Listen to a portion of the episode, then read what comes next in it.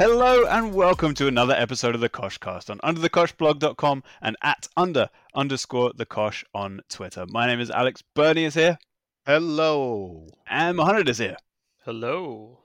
Mohammed, uh, your degree is behind you. What degree is it? To what degree are you qualified for this podcast? uh, hopefully overqualified. um, that I think that one is my Master's of Engineering degree. Listen to that. Right. Who's who is going to argue with him? hmm Exactly. Nobody. Well, but Bernie and I will. But other than that, how is everyone? Bernie, you well? Wagwan, man. I'm good. I'm good. He's done it again. Uh, Zach, Zack Snyder is on your sweatshirt. Um, what's what's that got to do with anything? It's the shirt for the director's cut of Justice League. You have that? Yeah, because it was much better than the original, which was completely garbage. and this one was unbelievable, so I had to buy the shirt. All right. Uh, I have no opinions on that, but I'm sure other people do. So please, if you if you disagree, let us know. If you agree, I don't. don't care. But if you disagree, please tell please tell us. Or don't. Well, tell Bernie. I mean, the people the people online tell anybody when they agree with them. I think it's only when you disagree with them. Yeah. True.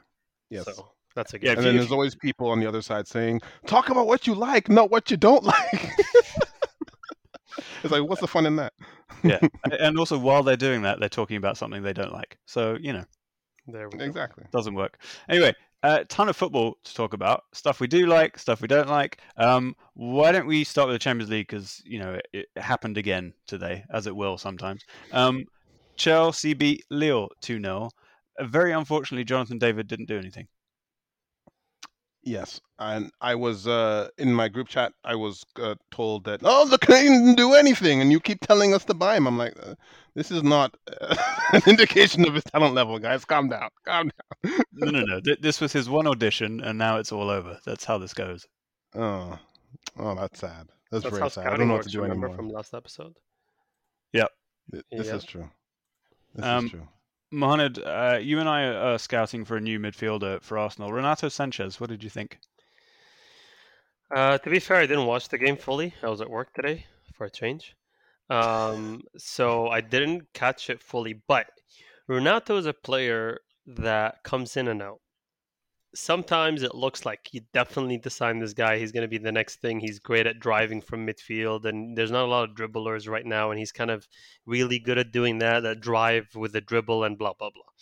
Then you see other games, and he disappears completely. So I worry about the inconsistency when it comes to him is really the biggest thing for me. But on his day, when he's having a good game, he is a bit unique, and it doesn't mean he's the best. It's just he's unique in the sense that there's not a lot of players like him right now. Agreed. Like not not many players are that dynamic in that position. Um, all right. Here's the main talking point though. So Kai Havertz scores a goal within what was it, eight minutes? Mm. Yeah, early on. Um, for me, okay. So we had we had a, a, a que- not a question, but a comment from from Colin Crawford who said, you know, just don't talk about Lukaku and the seven touch thing. And I understand the exhaustion with that topic, but I do want to talk about Chelsea striking options in general because every time I see Havertz play up front, and I, you know, there are people that watch Chelsea far more closely than me and probably all of us, but they look better with Havertz up front. They just do, don't they? Well, every time he plays, he scores. I mean, that's all you need, isn't it?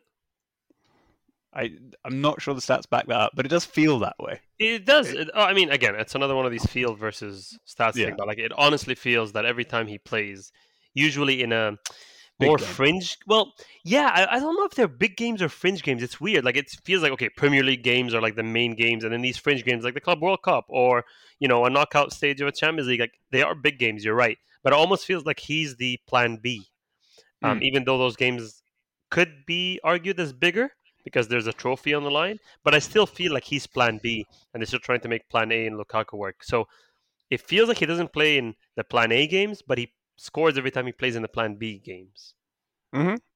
That makes a lot of sense. I think also it might feel like he scores every game because the, the games where Lukaku was injured, Havertz was playing false nine, and they hit people for like seven. Uh, was it Leicester? Someone they gave like a real beating, and they gave a couple teams some bad like games, And now Lukaku has been arrested after, you know, they said we shouldn't mention it, but sure, seven touches in one game.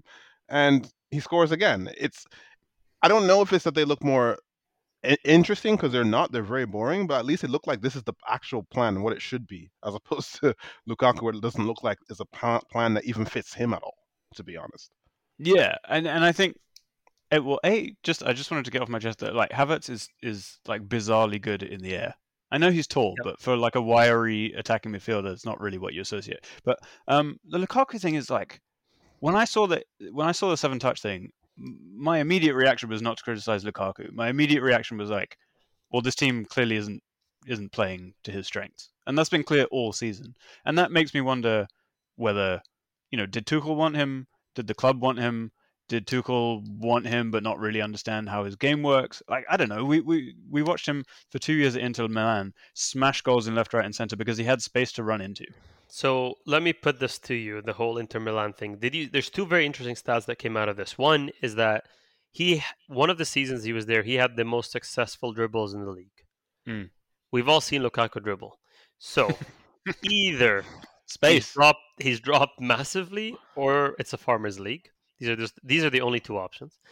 Um, and the other stat that came out of it, did you see the stat of like how the percentage of times the striker touches a ball in the team and the XG? And apparently, four percent is the sweet spot of like of out of all the touches in a team, how much should the should the main striker touch it? And it like the graph was negative on either side of like three to four percent. It was negative in one to two, and then it was negative five up to like eleven. But it was only positive xG between like three and four percent, which was quite interesting. Um, in the sense that I think the way teams work a lot now is that they don't really involve that guy a lot Mhm. until the end, or that guy is just creating options for the wingers who are better players than him. I think the 100%. problem with Lukaku is that he thinks he's the best player in the world. So it's hard to cater to his teammates in that sense I and think- be that I think- selfless.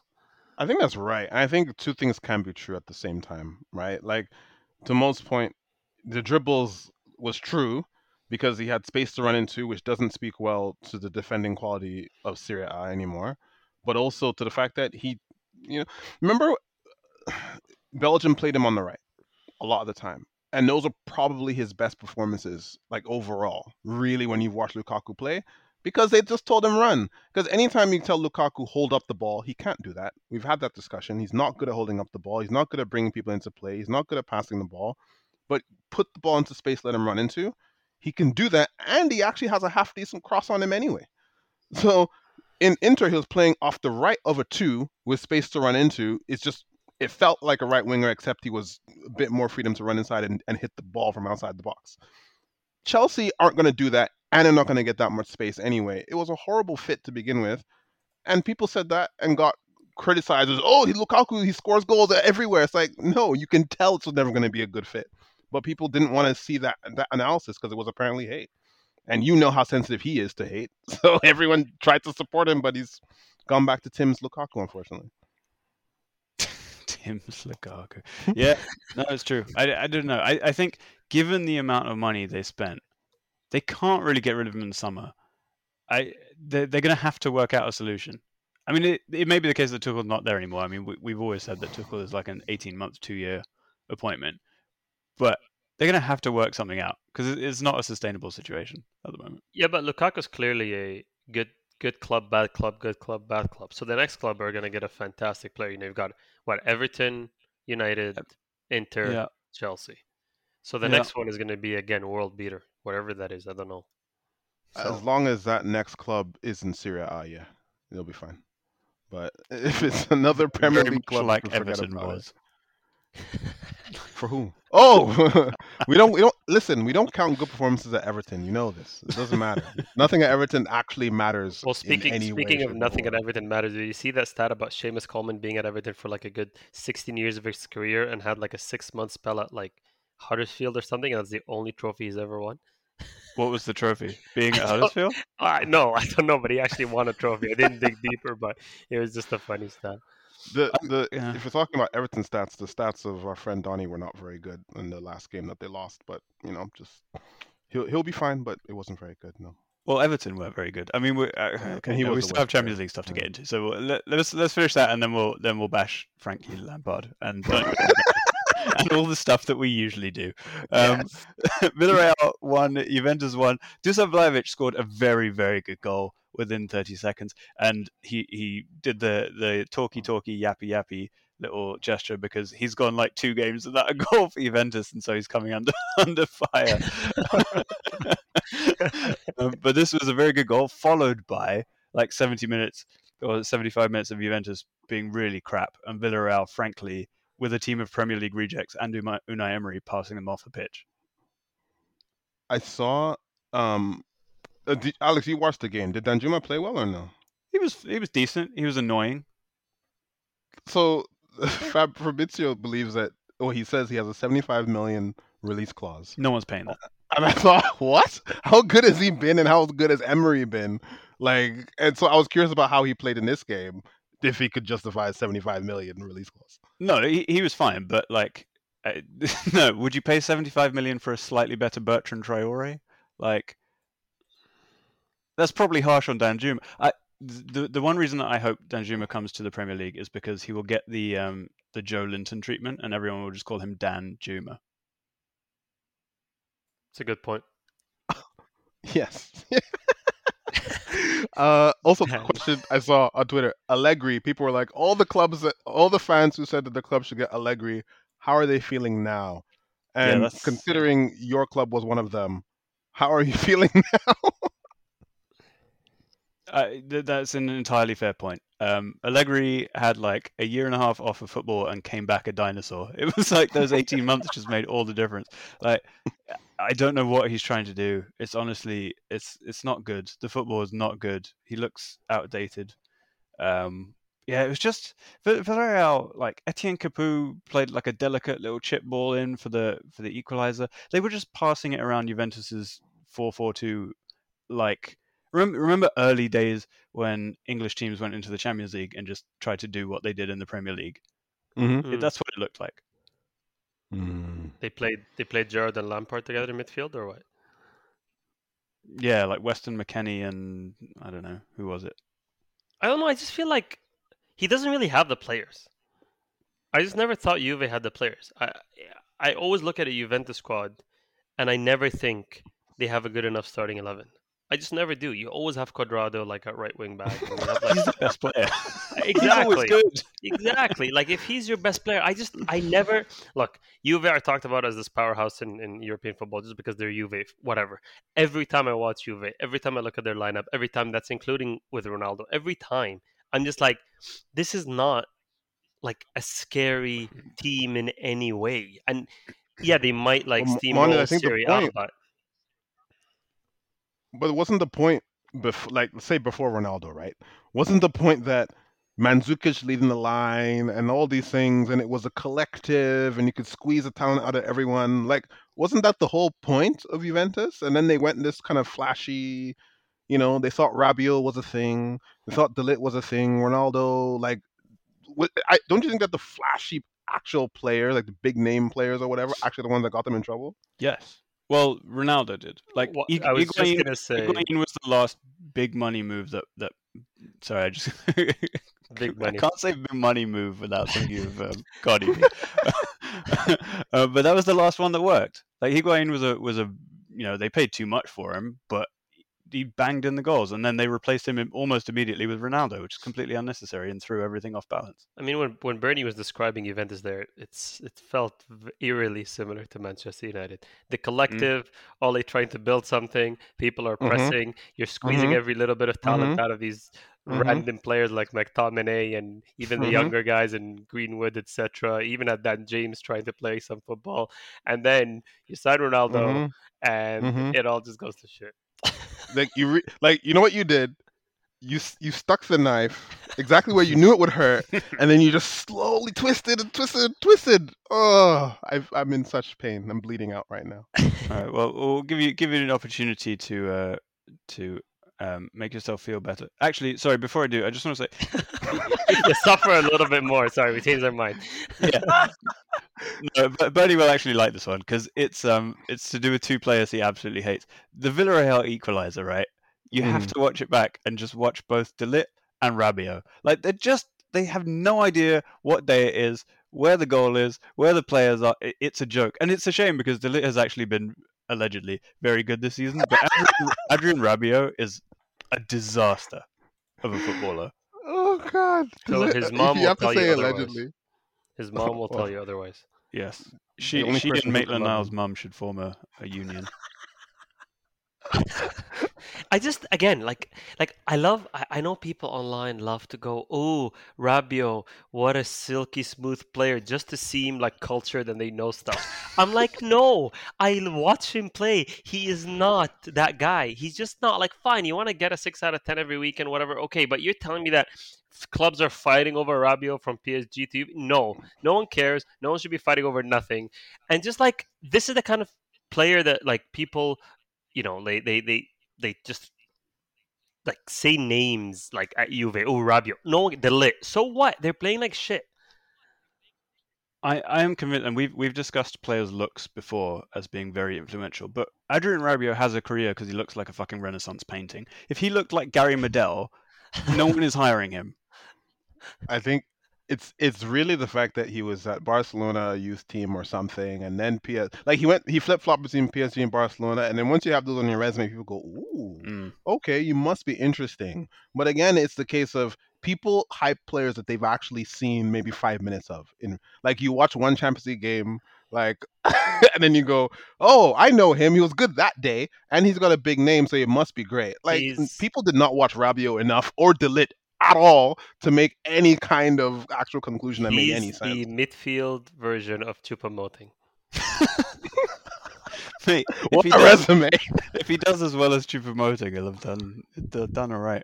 I mean, because to be fair, Chupa Choupo-Moting has played for PSG, has played for Bayern Munich, and has done it on a cold rainy day at Stoke on a Tuesday. So I mean, that is the trifecta right there. I mean, he's better than Messi at this point. Imagine going from who who managed Stoke when they were in the Premier League, like Mark Hughes, and before that Tony Pulis, Pulis. assume, yeah. Imagine going from Mark Hughes to like fucking Hansi Well, Flick. Pulis was the one that said that Gnabry was not good enough for West Brom or whatever.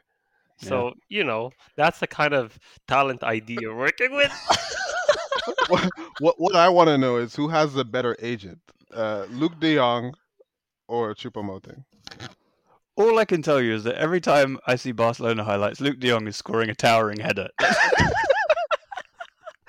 Especially now that he's gonna get a cross. Adama Traore to Luuk De Jong is the new uh, the new thing. Um, tomorrow, Atletico Madrid against Manchester United. But you, you- well, you're hearing this. You uh, you may have already seen this game. You may already know the result. Um, Bernie, just quickly, um, Atleti are in very bad form, but I, I get the feeling that you're not going to be confident about this. nope, nope, not confident at all. Don't care. Um, like a meteor could strike them all, and I still wouldn't be confident right now, especially because we might score two and then concede two. Who knows? Whatever, anything can happen. So we'll. I keep we'll see. thinking this game is in the Europa League. I honestly do. like I'm not even I'm not even trying to be funny. Like every time like every time like I see a headline about like today there was a headline about ooh maybe the Champions League will be good for Manchester United and I thought you mean like when they qualify for it next year? Like I honestly just keep thinking this is happening in the Europa League. I don't know why, but I think you guys were maybe just so close to not qualifying from the group or something and that kind of just stayed with me as if you guys went down. Something happened where I just think It you're in the was- Europa League. It, it was a bit deceiving. They they had already qualified like a round before. It, Okay. it was it was just that they were shit in qualifying out of the group. That's why. Okay, maybe that's it. Maybe There, there were, I do remember a couple of occasions um, where it looked like they might not. yeah, there was banter galore. Yeah, yeah, I think that's Ch- what Ch- stuck with Jimmy me. Specifically, will will remember Yeah. will remember you bantering him. Oh yeah, yeah. Because you in, not- like yeah. in freaking like November, he's talking about like when we top this group and beat PSG in the playoffs or whatever. And I said I'll just come back to you in February when you haven't qualified out of the group stage and are in the Europa League. And it was so close. He was worried. He was worried. You know they got out the group, and he, I, I'm pretty sure he went back to that thread and gave Yeah. you a smiley or something. Oh yeah, yeah, yeah. He Hey, did. As as is bit as is shameless, but nah, that's all No, right. it's, the right, it's the right thing to do. I, I all I all I can predict from this game is the two obvious things. One, Ronaldo will score because it's Atletico Madrid, and two, Luis Luis Suarez will score because he's Luis Suarez. Did you see his goal from the weekend? the halfway line, whatnot. hmm Left foot. Beast. I mean, if he, if he has anything, he has momentum and inertia. So he put a lot behind that ball because that is not easy to like hoof it with your left foot over the keeper from the halfway line. You need some mass behind that, and he's got that in abundance. Yeah. Well, every barbecues every day. That would do it.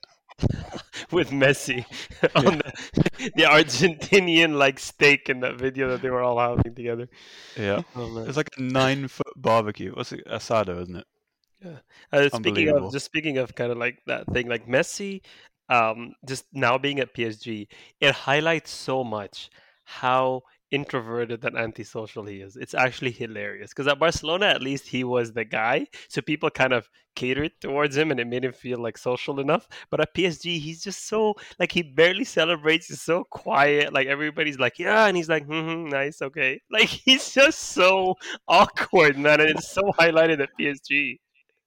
Wanted, you know that what uh, like what made me like associate with this point was I think in the last Champions League PSG played last week. Oh, Real Real Madrid, right? There was a move where Messi's on the right, and then you know when he passes it into the striker and they lay it off and he hits it off his left. Yeah. That happened, and I was like, he's gonna hit it. And then he passed it to someone who was in no position. I was like, this guy is not happy. Yeah. like, just- my low. brain just went, nah, Messi's not feeling it at all because like- there's no reason why he wouldn't hit that it's ball. actually crazy to watch him like the confidence like messi with low confidence like i i'm seeing passes that he could make with his eyes closed in his sleep and they are not hitting their mark like it's actually incredible to see and i don't think it's a decline in ability i think it's just the confidence the new settings again i think being the whole introverted kind of character thing i don't think moving was as easy uh, or as like given as we would think like i don't never think- wanted to. yeah, exactly. I think it's still with him because simple things are not coming off, and it's actually not fun to see. It's like it's almost but- sad. I'm It's sure also, Mateo like- making fun of him at home as well. It's not helping. So It's probably true. It's probably true. But uh, also, you the the cultural difference between the Barcelona dressing room, where like there are probably strict rules, especially under like Xavi or, or something. Mhm. There are strict rules. Like no one gets too flashy. We've talked before about how like I don't know if this still applies, but they all had to drive the same car in and all that kind of stuff. And then he goes to PSG, and it's just like Neymar and Mbappe like doing TikToks in English, and he's just not going to be able to relate to any of that stuff, you know. And PSG did in fact lose on the weekend, three-one to Nantes, which is hilarious after their massive win against Real Madrid. But Is that the one where uh, Neymar missed the penalty, the really lame penalty? Yep, unbelievable. And actually, um, the the Nantes keeper uh, Lafont uh, got a ten out of ten in L'Equipe, which apparently like never happens. Oh wow! Yeah. Anyway, um, that's that's too much Liga coverage. If anything. Let's talk about the Premier League, uh, where there are zero farmers. Just joking. Calm down. Um, Manchester City two, Tottenham Hotspur three. What a mental game! What an absolutely mental game. Um, I I know you two don't like talking about it for you know reasons, but Harry Kane was absolutely phenomenal. Like he played two positions all game, and and did them better than probably anyone else can do them in this league. He he was amazing. Like the first half of this game was utter nonsense. Just just just nonsense. Like we were on the group chat being like, "What is this pass? What is this? This?" It was just garbage football. Second half was like, "All right, guys, forget rules, forget tactics." It was the Catenaccio like performance that Spurs put in was classic Italian Catenaccio. They literally had ten percent possession at one point, and all the and but every time that they did move the ball to Kane, who then moved it to Son or Kulusevski, Man City didn't know what to do. It was frightening how easy it was for them to get through that, and and chance after chance after chance, which led to goals that came coming at the right time, like you know from two two to three two. Honestly, brilliant, brilliant second half. I don't want to take any any any credit away from from you know some of the the like the moves that, that Tottenham put together against City were, were really bloody good. I mean the goals were good, but uh, Mohamed Pep Guardiola, we we've been watching this guy close up for years, and there are just some games that just don't make any sense. And, I'm, and I'm sitting there watching this, and I'm like, you tried to, you wanted to sign Kane in the summer, right? And we've seen throughout the course of the last few years that like since Eriksen left, basically all the creative stuff Spurs do runs through him. If they're going to do something, it's going to go through him. And it just did nothing about it for 90 minutes. I just like stick Rodri in front of him so that the ball can't get to it. Like I just don't understand The how problem- hard this was. The problem that is was a little bit outside of Pep's hands is that Dias and Rodri decided to have the combined worst games of their careers. And I mean every touch, every moment, every decision, especially Dias, was unbelievably poor. And it's not to say anything about him in general, but just this game, these 90 minutes, I think the first half was just calamitous from Dias. It was unbelievably bad. Rodri, very similar in midfield, just giving the ball away, bad positioning, and it just I'm sure it didn't help City when you know down your spine you've got Dias and and uh, and Rodri having their worst games in a long, long time. I'm sure that didn't help either. No matter, I think what Pep would have done with this performance from these two, I think Kane would have had a field day because he is at the end of the day a world class player, and if you're gonna have that kind of performance against him, he will punish you. What What's interesting about that is the first goal. Dias played one of the worst offside traps I've ever seen. Mhm. Like it was Mhm. really, really bad. And to your point about Rodri, I think it was Rodri. Kane rolled Rodri like ten times in slow motion. It was it was ridiculous. I was like, like Kane is not quick.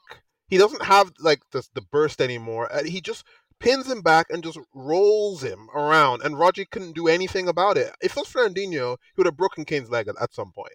And that's probably what they needed because it, it was it was way too easy. But you know, like you said, world class Kane showed up. Funny, I was just having a look. Fernandinho was on the bench too. Like I, I honest to God, would have just made sure someone was standing in front of him. Like it, it really would have been that simple. But nonetheless, it was uh, what what a stunning game. Proper Barclays. Cristian Romero looks pretty good. He's going to Oh. get sent off like two or three times uh, very no, soon, no, I'm no, sure. Alex, come 'Cause on. This, this, this, No, this is his like this is the Rabiot moment. He's been having a horrendous season. he's he's been involved in one clean sheet all season, and Christian part of that Romero. his, He's barely played. He's been injured most of the season. What are you No, no, talking he's yeah, and he's not be been that shit. good. He was He, he's he's literally played like two games. What are you He's talking about? played enough to be shit. Is that what you're talking about? I can tell when you know what you're talking about when you don't. he, he- he's not, he's not been impressive to the point that we have to call him out on a podcast as someone that's been impressive. Come on, man. God, God forbid we enjoy a good player's good. Him, Good him, and him and the other new right back who's been absolutely shit as well. What's He's, his he's name? played ten games, by the way. That's that's enough to be shit. And he's been very good in his 10 games. Anyway, um, West Ham won, Newcastle won. I really, you know, I didn't see this. I, I just want to bring this up because Chris Wood meowed at Kurt Zouma. I mean, if that's not worth the thirty million you paid, I think it is. I love it. I love it. It's it's so funny. It's necessary and funny. Like That- I think the problem is English football has to come with the banter. Like once it loses that, then what are we doing? Yeah. It's it's got to be banter. It's got to be a little bit o- across like above board. No, you know what I mean? Like gone too far. Just a Yeah, little that's bit. the line. Yeah. Yeah. Just, just for the just for it to be fun. Honestly, I don't even think this crossed the line. If you will drop kick a, a cat across your kitchen, you know, you're going to get Meow that. meowed at. Someone called I JI. don't think anything's wrong with that.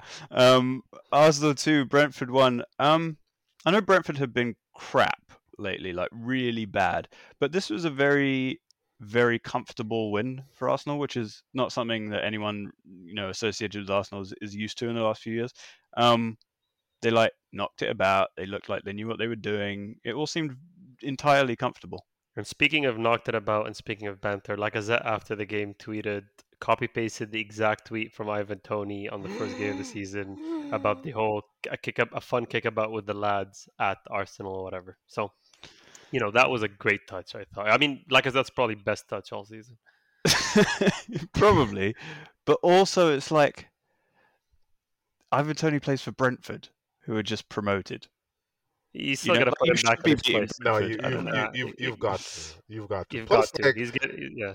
Toney like needs to stop talking just a little bit. Like remember a couple weeks ago when he was like partying with some girl and she said fuck Brentford and he went fuck Brentford. It's like, mate, like you're not that guy who like people care about your social media that you need to be funny and banter. Like, no, just play football. Like you are you are not that guy. Someone else can be that guy, but not you, Ivan Toney. I'm Stick, sorry. stick to the football. I can accept this from Neymar, but like Ivan Toney, come on. But yeah, Arsenal were comfortable, but that last goal, that last Brentford goal, just rubbed me the wrong way. I got upset. Like I don't know why. It just bothered me. Like we were Who you fine. at? Just, just in general. I was like, uh, first of all, I'm mad at my fantasy points that I didn't get from Arsenal's clean sheet. So that's that's the number one. Really, that's the only reason I'm upset. To be fair. Um, other than that, it's cool. We won 2 1. We got three points. Everything's fine. The other thing that upset me is that all the games this weekend did not go our way. Freaking United, I know after that 2 2, and I'm sure we'll talk about it. Um, the Spurs beating City, like it was just not a good weekend. Other West Ham, Drew. other results, yeah. West Ham are out of it by now. Like they're like four games behind or whatever. Yeah, yeah, but I I don't know. I think I think there were a lot of a lot of positives to take from uh, from the Arsenal performance. What? I love it. Alex is like, all right, well, let's talk about some positives we did win. We're just focusing on the negative. I I mean, Smith Rowe and Saka. There we go. Yep. World class talent, the best, the best young talent in the league. Granit Xhaka didn't get sent off. Impressive. We're playing a very. We're. I I think he's enjoying this new position where Partey is deepest, taking up all that responsibility and the risk, and now Xhaka is playing like a number eight wide left, while Odegaard plays a number eight wide right. Um, how far out out of the game can we move him? Right. How little can we have him involved? that's exactly what it is. Yeah, yeah, I think so. Um, all right, Aston Villa nil, Watford one. Look, man, I, I was with you on on the Gerrard hype train, and I brought it up last week, but I think that's like one win in twelve or something. Like they're really bad. One in It's seven. very unfortunate. One in seven. Did One in you seven? see? Uh, Did you see how he walked off the field after they beat Everton? It, he strutted. That's that's all you He need. even turned around and walked backwards. I hate this guy so much. Listen, how much do I really, at my core, care about Aston Villa? Not at all. Do I want to see Gerrard in the league and have some good moments? Sure, I'm down. Gerrard has gone from the Klopp's successor to mate. We're not sure about this. Also, to be fair, Rangers also just annihilated Dortmund without him. Like Yeah. 4-2. so it's like, was it him? oh my god! It's just I I I told you so. I'm just gonna leave it at that. I told you. Yeah. Bernie just loves when people fail. Yeah. Oh yeah. Pretty Oh, much. yeah. Especially when I told you they would like calm down. Yeah, but you say you say everybody's gonna fail. If it was up to you, no one would be champion. But, mate, I And don't like everybody any team outside relegated. top ten. You know this. People don't matter to me. Especially Gerrard. No. Last week though, Bernie, Bernie did say that he would he would take Graham Potter at Manchester United. I think that's a sentiment that we can all get behind in general. They did get battered 3 0 by Burnley, though, which is never a good look. Like, Burnley don't score three goals against Look, anyone. look, look at you. Look at you, Alex. Look at you. No, What? no shame. No shame. Imagine that you like using him for banter against me. What? Yes. Bitch. There are no rules. there. Weghorst stepped up. Ready to Like- sacrifice what you love. Uh, I, I would have agreed with you, Mo, but Weghorst is so tall he doesn't need to step up. He just, Hmm. if anything, he steps down. Good point. So I mean, what do you what do you have? Corners being whipped in, and Weghorst is jumping up against Lamptey at the back post. Is that what's happening? because I mean, I would pay to just see that, just that training drill of putting the ball into the box, having Lamptey jump up against Weghorst. I mean, I would love to see that. Yeah. And Aaron Lennon getting another goal. That's like the third. Oh, I, I haven't looked. You know he- what? It seems like he pops up every once in a while. You know what? I will give Lamptey some advantage, and I will put Mopey on his shoulder. And Yeah. Lamptey with Mopey on top of him will still be shorter than Weghorst. That's true, actually. I wonder if that's legal. It is. It's yeah. It's Hey, it's Captain your own- Tsubasa stuff. it's your own teammate, bro. I'm sure you can do that. They, they've got to try it. Just like end of the season, you know, Brighton will inevitably be at the end of the season in a position where nothing matters for the mm. like the last few games. They're not going to get relegated, not going to get anything. Just try and put all your shortest players on each other's shoulders. Yeah. I mean, they, they train very hard and do lots of different tactical changes. Just add this is just another one to add to the repertoire. No big deal. Fair enough. Yeah, I- you hire a new uh, set piece coach, and this is his first recommendation. Yeah. This is how Allardyce re- renews his reputation. This is it. um, Crystal Palace no, Chelsea one. Man, I, I mean, we we've spoken about Chelsea a lot already, so I don't want to go too far into it. But like, Palace really could have. Th- This could have been very different, and Chelsea were lucky to get, come away with the win. Palace created a lot of good chances. Yeah. This is what a goal in the 89th minute or something like that. Yeah, Ziyech. He's been uh, sort of coming back into good form recently, or probably the only good form at Chelsea so far. Like, or he's just showed up at Chelsea. I don't know which one we want to use, but good for him. Good for him. Um, He, he's a simple little bit touch like the game, right? Havertz. He's a little bit like the Havertz. He steps up in these random games, and you're like, hmm, you know, he's bringing the stats. Yeah. Fair enough. Um, Liverpool have are starting to have a little bit of a new look. Diaz is in. I, honestly, can, can you think of a, a new signing who is? A, it's obviously very early days, but he's looked at home in that lineup from the second he stepped on the pitch for Liverpool. Bro, I was jealous before he even stepped foot on the pitch. You Oh could yeah, tell this is going to be perfect. Like you could just tell he he is a ten years ago Alexis. That's what he is. They're going to get Alexis in his prime very soon. He the energy levels are there. The commitment is there. The t- the technique is there. The the way he fits into that team is there. It is. I'm just wondering. I've never. I didn't hear any rumors to Liverpool or to anybody else with this guy, and then all of a sudden, bam, boom, done. And I'm like, no one else wanted this guy. And for what? The- the- 35? Something like that? For uh, I think closer to fifty after all all said and done. There, there, there were there were rumors about Liverpool, but it was going to be in the summer, and then Spurs bidding just forced their hand, and they did it earlier than they would have done. But it, it, it's going to work out to their benefit because if he gets six months just to bed in, what have you, we don't know exactly what will happen in the summer. Will one of the big two guys go? Even if they don't, like they've integrated him already, and between him, Jota, uh, you know, and um, For me, no. And well, yeah, Firmino as well. But the, like the younger guys they're bringing through, the you know the youth youth team players, they've already got like the next the next lineup kind of coming through while the old one is still there. Well, yeah. If That's he if he keeps if he plays well enough, I mean, and they let's say lose a Mane, he just slots right in. Boom, Mhm. done. To, to me, Liverpool are the probably the only of the top four teams where when they sign someone, I'm like they without knowing who they are, I just I just believe it will work. Mm. You know what I mean? Like they're so good in the transfer market. Don't really overspend unless they really really have to. It's very targeted. Michael Edwards' whole team that he put together is doing a good job. I I have trust that something good's going to happen with that. Whereas other teams, you're like, eh, well, You know we'll who see. else has been stepping up for Liverpool recently? Thiago. Thiago has been playing phenomenally well for a couple of months now, like really well. Um, we laughed at him a lot at the start when he first joined, all that good stuff, and that's fine. But the last three months or so, he's been very, very good. Like he's been focal for everything they try and do. Fabinho next to him too, kind of just sweeping up and cleaning up around him. I think the step up has been real for Thiago recently. Hundred Mhm. percent. I also like the the the Spurs win put you know City within six points, or put Liverpool within six points of City, and they've got a game in hand, and they play them soon. And I think you know for a while it's been it's felt like the league was was City's. It's felt like it was over, and it's testament to how good Liverpool are that the the one loss from City puts it right back into contention. But when did this happen? Like I thought they were like 12, 15 points ahead. Like did did, did City just lose one? Like I, or was it just always this nine point gap? I was I thought it was more to be honest with you.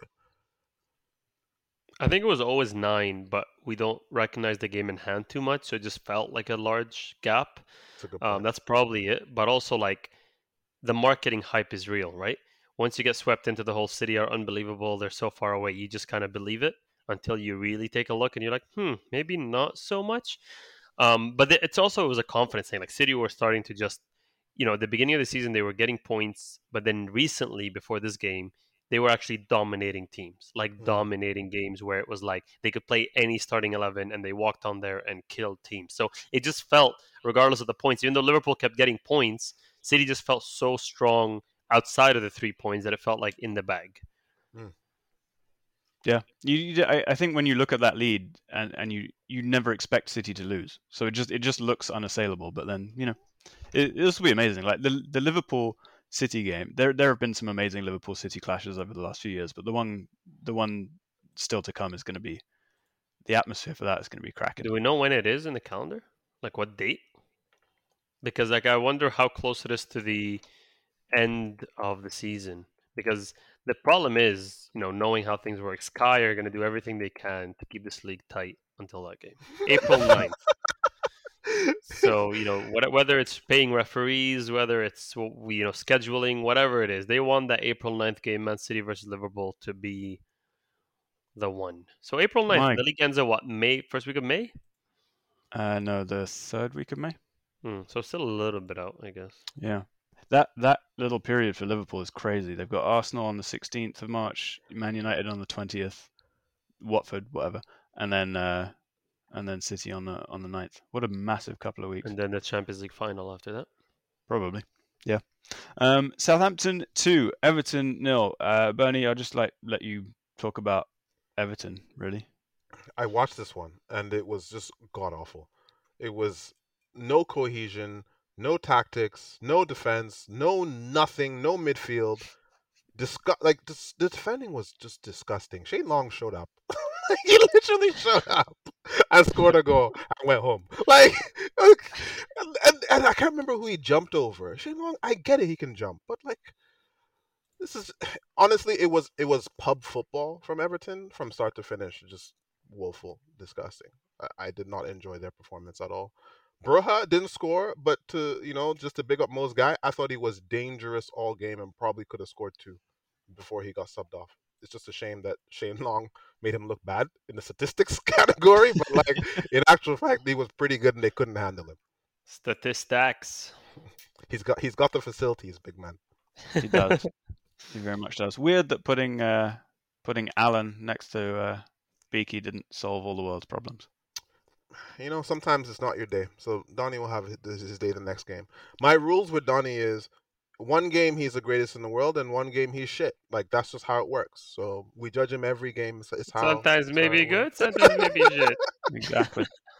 exactly. Uh, speaking of which, actually, you know what? Let, let's do the question now. So I, I wanted to give a shout out to Kyle Walker Peters because honestly, behind Cancelo, and the, I know this sounds a bit mental, but if you look at the the st- statistics, um, they are backed up by this. Kyle Walker Peters has been f- phenomenal this season. Yeah, this And he's game he was unreal. Yeah, and he's playing left back. He's actually a right back. He's doing the the Cancelo role. Um, I think that's just the easiest way to describe it. Like, no one thought this guy was going to be that good, and and, it, and it's just a bit funny because you know in the last few years Spurs have gone through like Aurier and Trippier and Emerson Royal and all these guys, and it turns out this guy was the best of the lot. The thing is, he is from what I've seen, and I've always thought he was a joke, but from what I've seen recently, he has a technique to Mhm. allow him to play on the left and cut in because he's not just a crossing merchant, which is something you don't really see when you play on your kind of strong foot side. Like you just get there. It's hard to cut in on your weaker foot, but he's got the technique on his right foot to cut in. He did a couple of good dribbles, a couple of good shots for a left back or a right back, whatever you want to call it. He has the technique there to cut in, which is what kind of helps people like Cancelo, um, as opposed to the more traditional push it and cross it kind of kind of fullback. So that's kind of what's been helping him. He's got that low center of gravity too to kind of weave in and out. So yeah, he's been having a lot of fun. You guys can Yeah. talk about Cancelo all you want, but really he's just living up to Ashley Young as a converted anything left back. Like that's that's who he's living up to. Good I'm point. Sure. Good point. I mean, Cancelo said that recently in his interview. Um, Ashley Young is his inspiration. Yeah. So- Uh, that could have been worse, Mo. I thought we were going to get a Denis Irwin lecture, to be honest. So Oh, I mean the goat. Sure. this will do. This will do. Uh, but I want to get to the question um, from at Donyaya because this one really hit close to home. This is something that that comes up when I watch football all the time, and I'm pretty sure it does with, with you guys too. So um, he says, "I know Premier League players are elite, but every time I watch Jacob Murphy." Uh, I struggle to believe that he's a better player than me. Who's the one Premier League player you watch and think, I'm actually a better footballer than you? How do you play in this league? Davinson Um, Sanchez. I'm not even making that up. I believe I'm a better centre back than Davinson Sanchez today. today. And I haven't played football in one. three years. Today, mate. That's a very good one. Mohammed? Mine is uh mine is obviously very obviously it won't be. My God. Every time I watch him, I'm like, how much money do you make? Like it gets personal with him. It's not like you know, some people are just shit and whatever I move on with him day. With it will be just like I gotta Google how much money he makes, hate on it for a little bit, and just get really mad because like he's got like no self confidence. He barely does the basics. You could tell on his face that he's just so scared all the time of the ball. He's confused. He's so confused and so scared and so weak and just so lame. And like as a person, he just seems weak. And then it shows on the football pitch where he has no confidence. He, I'm just like, how do you do what you like? Every contact with the ball, whether it's a pass or a shot, is like scuffed. It bobbles. It this. I'm like, just like I, I hate watching him play. he, he's he's like roulette, but as a footballer. I Just like you just chuck the ball in and something is going to happen, but you've got no idea what. Yeah. He's- So to answer the question, I genuinely think with some proper training, I am better than that guy. 100%. He's so bad that Nigeria begged FIFA to expedite Lookman's uh, nationality change. It's like we can't have this anymore. It's too much. Yeah, and and I will I will say that um, you know Don Yaya says um, in a follow up that the difference between you know uh, that he thinks the difference between him and Jacob Murphy Jacob Murphy is is fitness. So Yeah. we're, we're factoring fitness into the account, right? It's like if you have the fitness of a Oh. Premier League footballer, you know, would you be better than him? Um, Mo, Mo's just added 50 players to his list. I can Oh, see 100 percent. I was just about to say if that's a category, like sign me up tomorrow.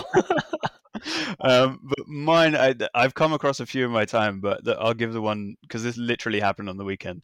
Um, my partner was was watching the the City Spurs game with me, and Matt Doherty came on, and I was like, "Oh God, not this guy! Like he's absolutely terrible."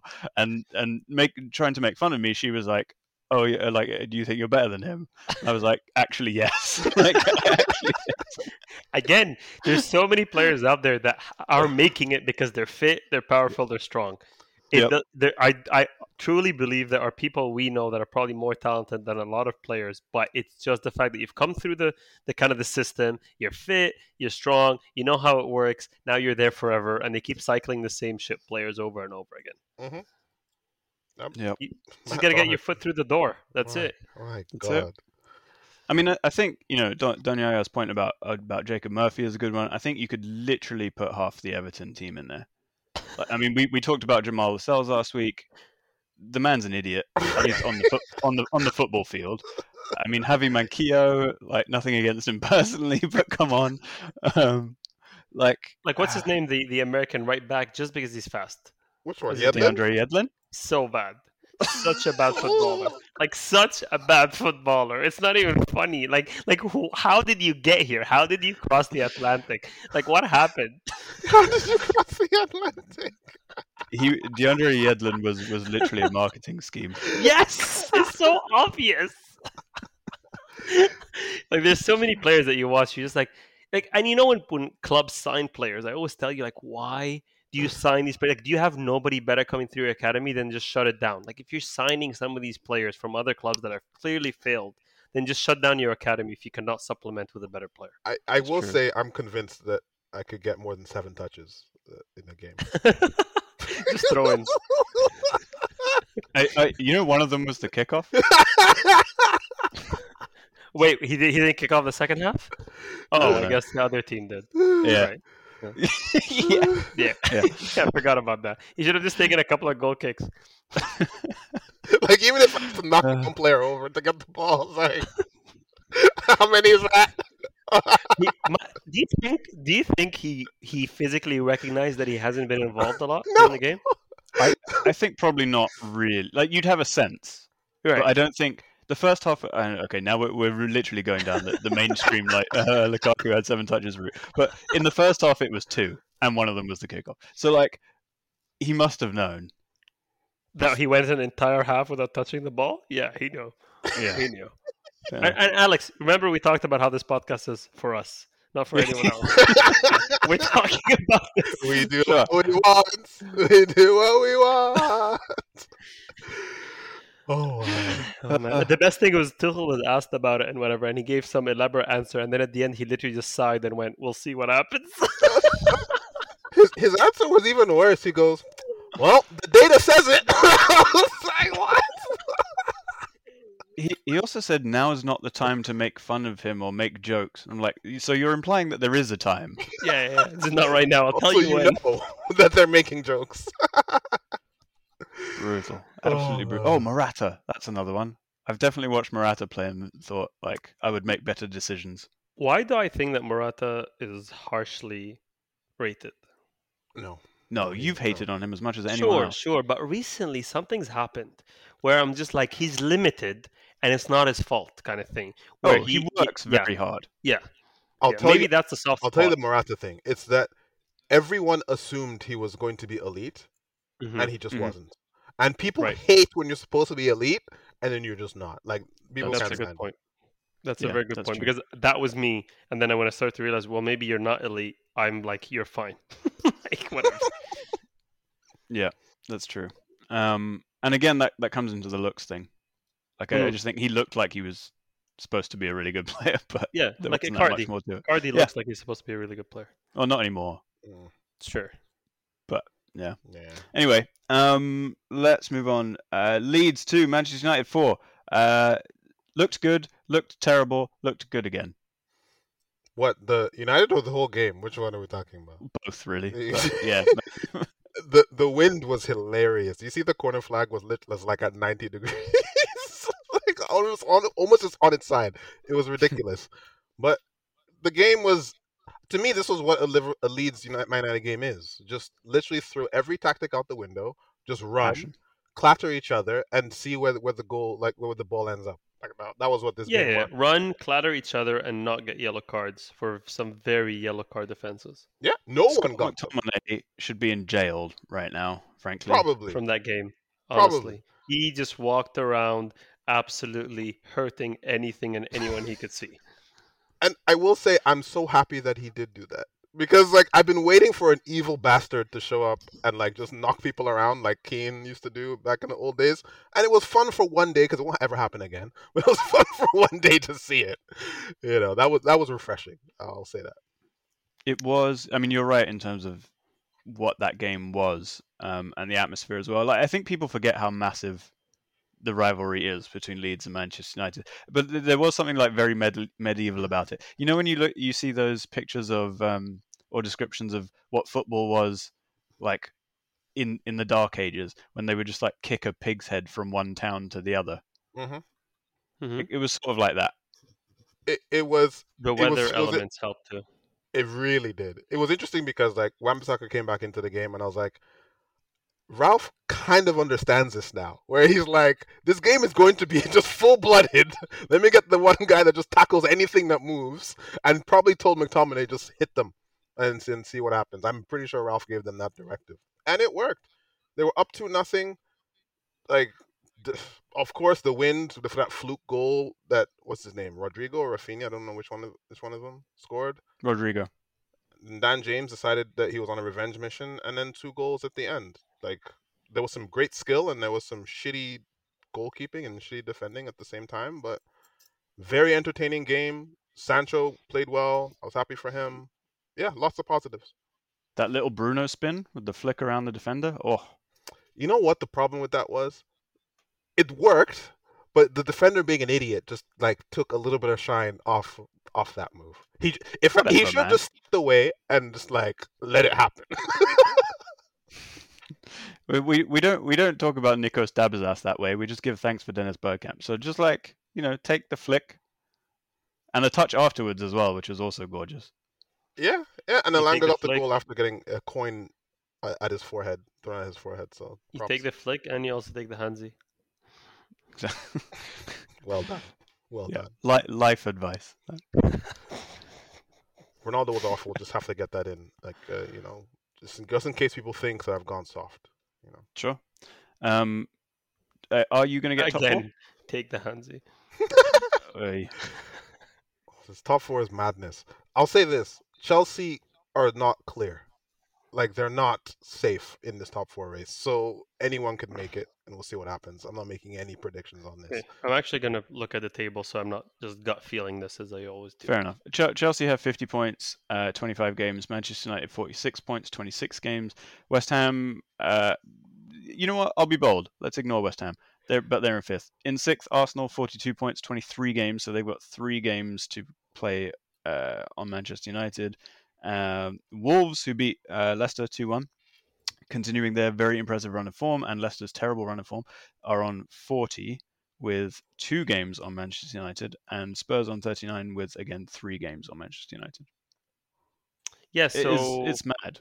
It looks like we were talking about. I'm just looking at the form table here. You know how City lost the last game, and Bernie was asking. There was a draw four games ago. I don't remember who that was against, but there was some draw.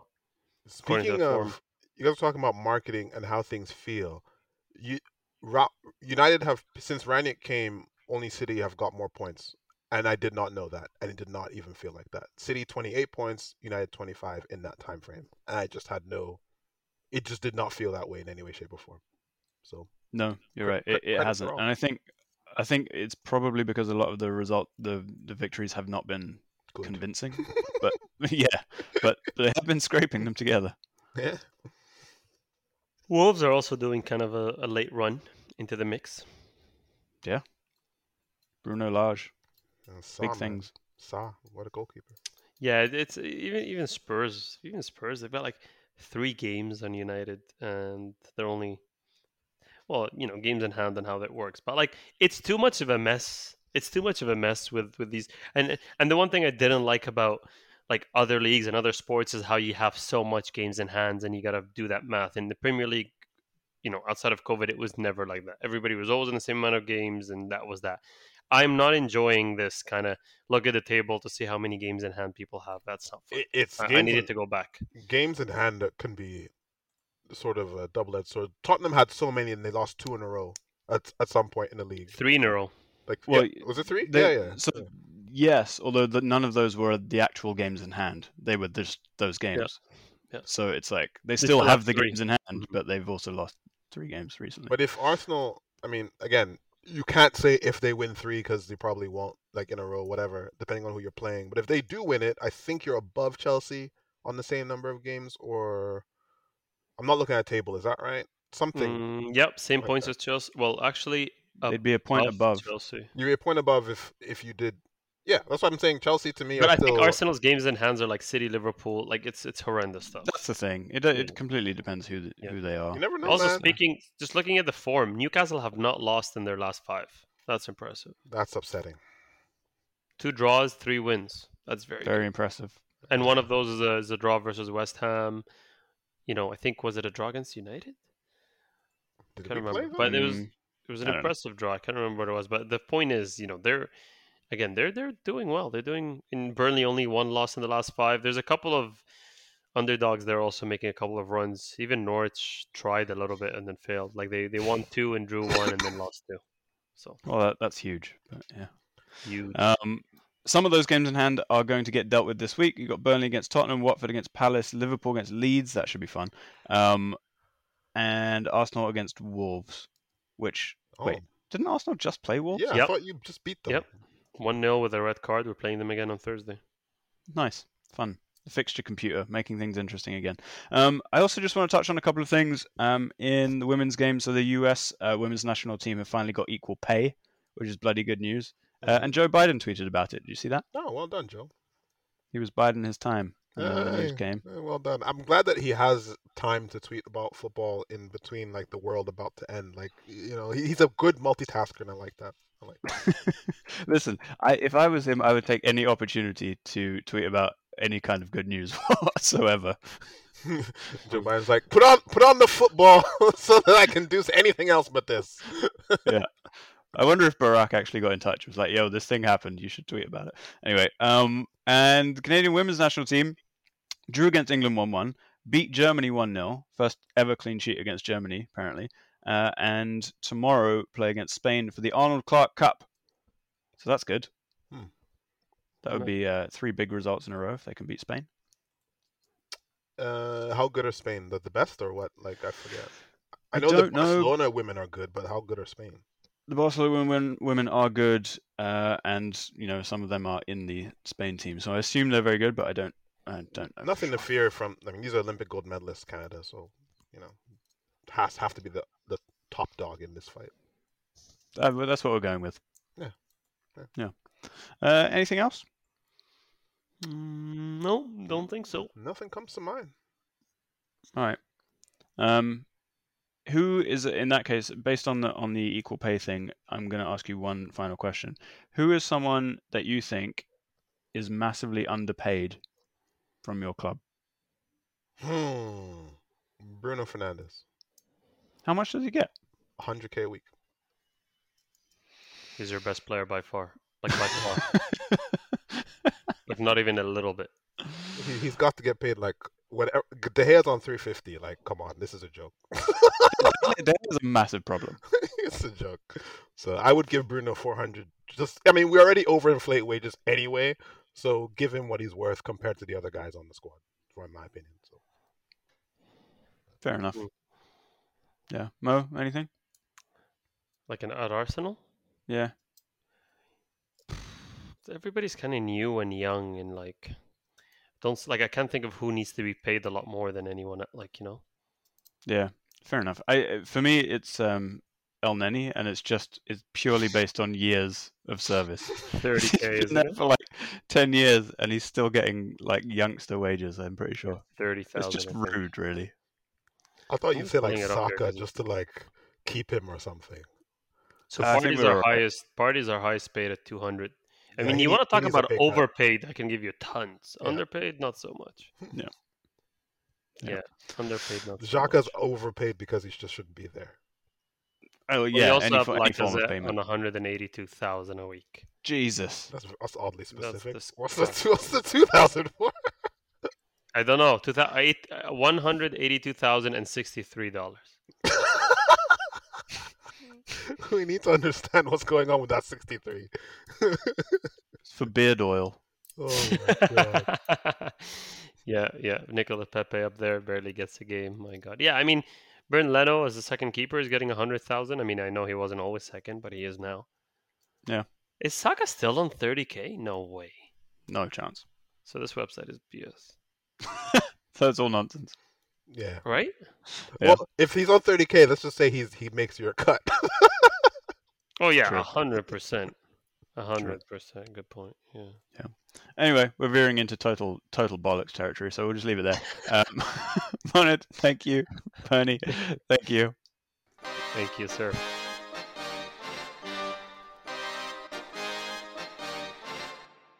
Thank you for downloading the Koshcast. Get in touch at underthekoshblog at gmail.com. Follow us on Twitter at under underscore the Kosh. And for articles, predictions, and the full experience, go to underthekoshblog.com.